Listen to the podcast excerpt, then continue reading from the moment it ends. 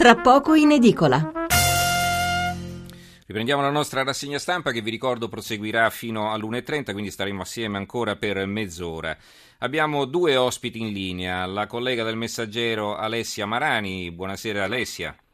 Buonasera. Ed è con noi anche Andrea Valesini, giornalista dell'Eco di Bergamo. Buonasera anche a te Andrea. Buonasera. Allora, abbiamo chiamato Alessia Marani, giornalista del Messaggero, collega del Messaggero, perché? Perché ha seguito in, questi, in queste settimane eh, la vicenda di Ciro Esposito e le indagini relative all'uccisione di questo ragazzo, ricorderete il tifoso del Napoli ucciso eh, qui a Roma. Eh, ci sono delle novità abbastanza importanti che per esempio il Tempo riprende in prima pagina, voi ne avete parlato già ieri, ritornerete sicuramente anche oggi. Il Tempo di domani scrive accoltellarono al petto l'ultra killer della Roma, 15 napoletani sotto inchiesta. Allora, che cosa c'è di nuovo?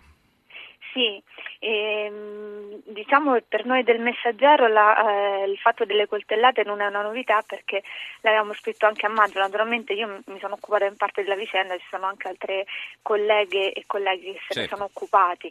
E, ehm, diciamo che è importante alla luce di, un, di una ricostruzione processuale che si, si preannuncia, molto più complicata del, di quanto magari si potesse prevedere in un primo momento, insomma bisognerà ricostruire questi momenti cruciali di eh, attacco e ripresa da parte delle componenti napoletana eh, e romana. Insomma. Quindi che cosa si ritiene eh, sia accaduto?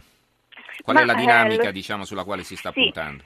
Eh, la nuova ricostruzione, insomma il nuovo scenario che emerge soprattutto dopo oh, una ricostruzione anche grazie al lavoro del Racis eccetera è che ehm, De Santis abbia sparato oh, in un momento in cui si sentiva in qualche modo braccato oh, dai ragazzi napoletani, però è anche vero che eh, De Santis e eh, i romani avrebbero comunque attaccato il pullman dei napoletani, insomma, e che quindi anche Ciro Esposito con i suoi amici sia intervenuto in un secondo tempo per difendere comunque eh, le, le, persone che erano sul pullman, eh, perciò c'è stato un, un contatto comunque casuale tra Ciro, i suoi amici e De Santis e, e i suoi, e bisognerà capire che cosa è successo quando c'è stato questo contatto, insomma, e perché De Santis abbia sparato. Eh, naturalmente eh, ogni parte eh, preme perché eh, la sua ricostruzione sia quella che poi emergerà in sede processuale, lì saranno appunto importanti i testimoni. Ecco.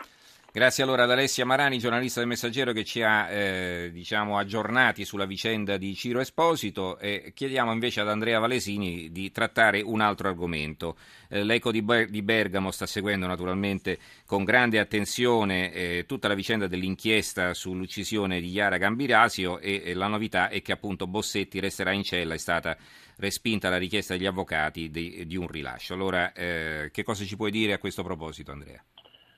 Sì, diciamo che è un, uh, è un verdetto abbastanza prevedibile, eh, perché è chiaro che la scarcerazione di Bossetti sarebbe stata molto più, molto più clamorosa. Eh, a carico dell'arrestato restano i gravi indizi di colpevolezza e il pericolo addirittura che possa ritirare il, dera- il reato come ha motivato il GIP Ezia Macora. Di nuovi elementi non, non, ne sono stati prodotti nemmeno da parte dell'accusa eh, nel parere negativo alla scarcerazione. Eh, quindi diciamo che le carte in tavola sono quelle finora note.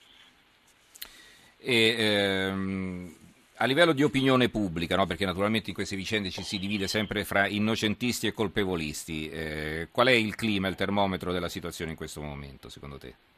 Sì, ovviamente anche, anche in questo caso eh, questa distinzione c'è.